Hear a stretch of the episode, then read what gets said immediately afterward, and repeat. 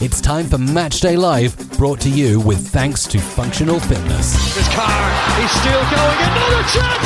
What a goal! Cawley, and Cawley with a shot, and Cawley with the goal. David Cawley, the Ballina man, strikes for Sligo Rovers. Nobody can doubt it.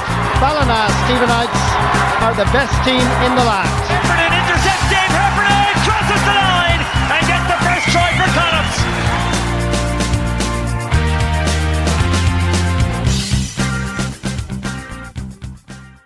So look at, uh, can we go back to kind of um, two thousand nine um, at the Leinster Schools Rugby Final? Um, you were in Blackrock and they were playing Tenure College.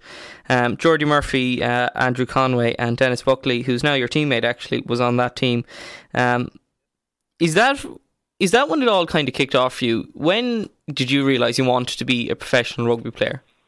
Uh, it was probably after that, to be honest. I didn't really have many ambitions in school to be professional rugby player. Like, I kind of scraped onto that team, and um, I was only on the bench for the rest of the, the Senior Cup campaign. Um, it was probably the summer after that, Nigel Carlin um,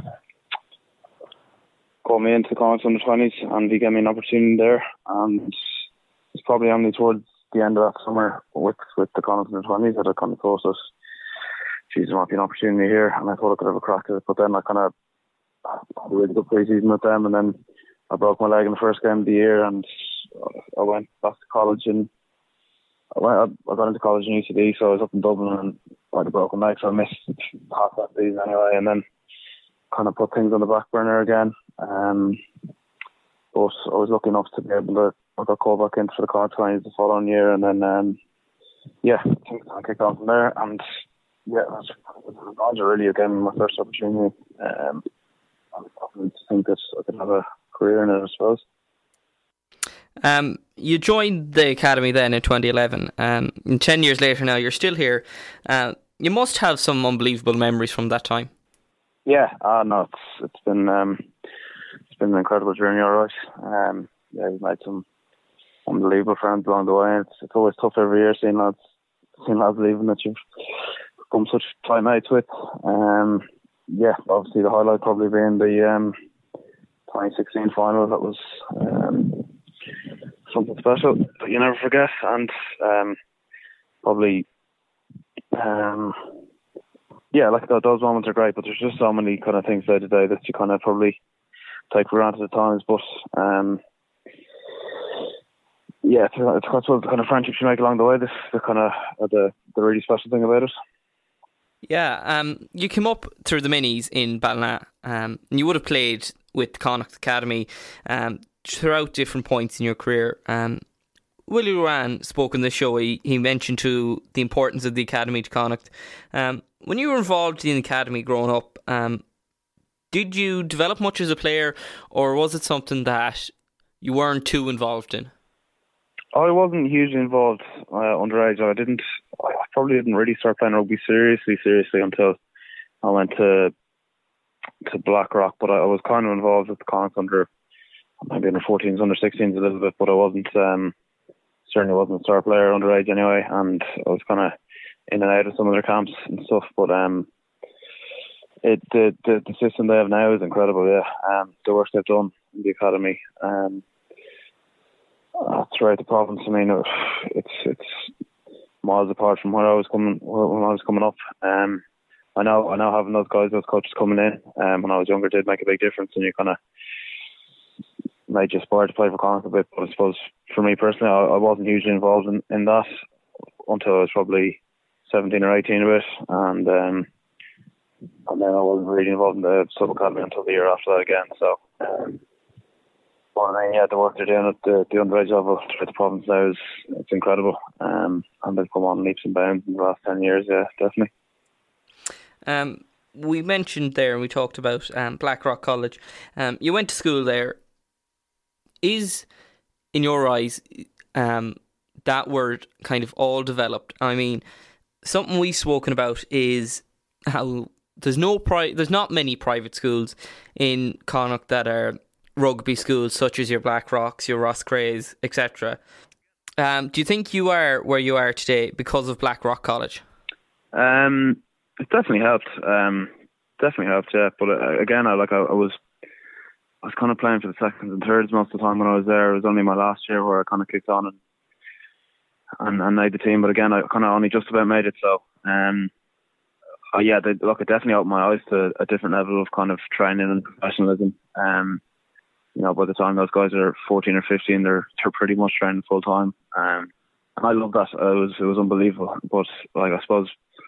My passion at that stage was probably Gaelic football, and I was probably my first. Yeah, I went to Blackrock when I was fifteen, I think. So my first year or two there, I was kind of using the rugby training to to keep me tipping over for the Gaelic season, really. Um, and then probably towards the end of my towards the end of fifth year, I suppose, was when I kind of um thought I might have a chance of making the senior team the following year, and I kind of focused a little bit more on it. But it was, yeah, it was probably more. Um, The Gaelic football side of things, um, we had some great coaches underage there with Steve Knights as well, and Shane McCann would have been a big influence.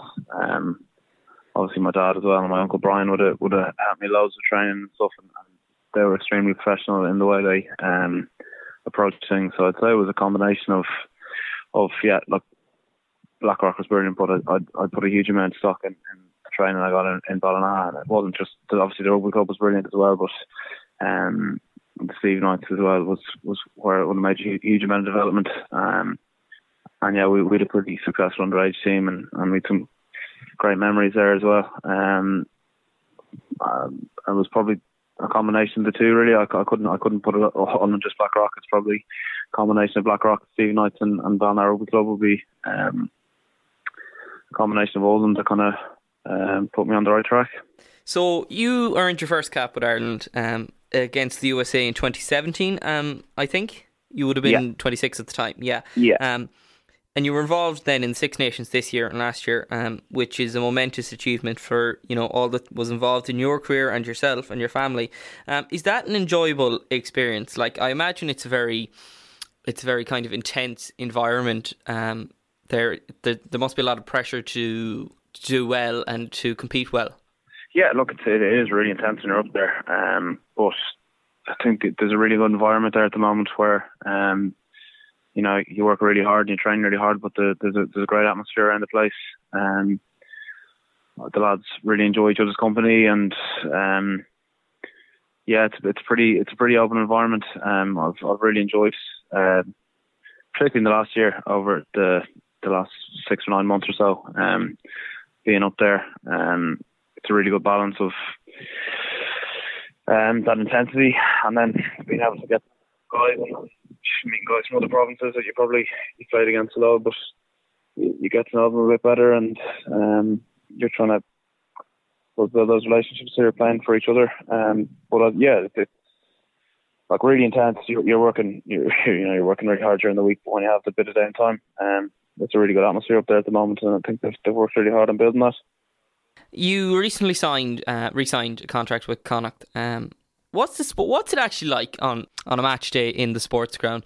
Um, the atmosphere, I imagine, is, is very it's very warm and fun, I'd say, or exciting. Yeah, like yeah, when you get a full crowd at the Sports Ground for a big game, it's a pretty special atmosphere. Um, you know, when you're driving into the stadium and you can kind of see the fans already around, and the atmosphere building, and then throughout the warm up, there's more and more people coming in. It's it's pretty special, and then.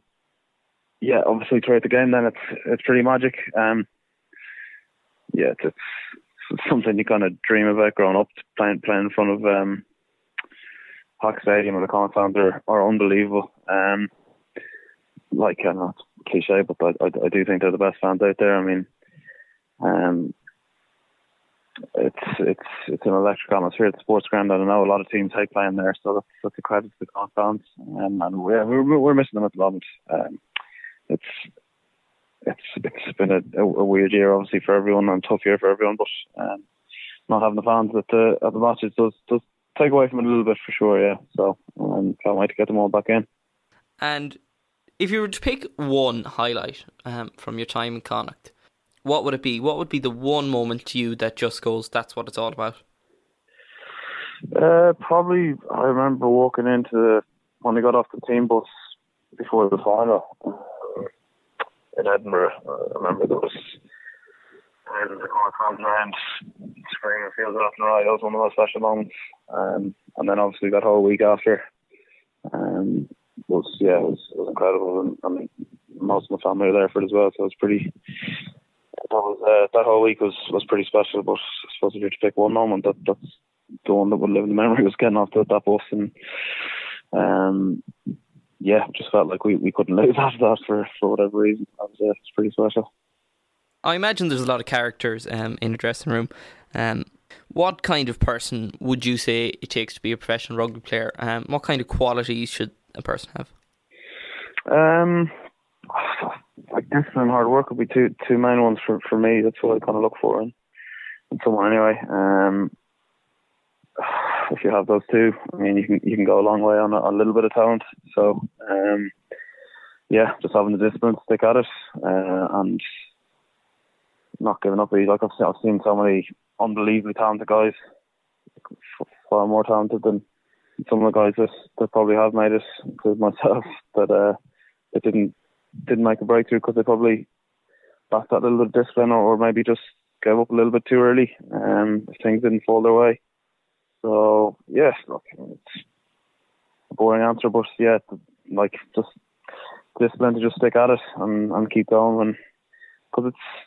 Yeah, you know, there's a lot of ups and downs on the way. Um, injuries and non-selection. Um, yeah, it's it's it can be it can be very up and down. So just being able to stick with it, I think, is one of the one of the, one of the big things, and that's what you see from some of the best guys in the sport. They're able to deal with those setbacks. Um, so I suppose resilience would be the one big one, resilience and discipline. Um, look, David, thanks very much for talking to me. Um, I really appreciate it. Cheers, Art. Appreciate it. Thank you, mate.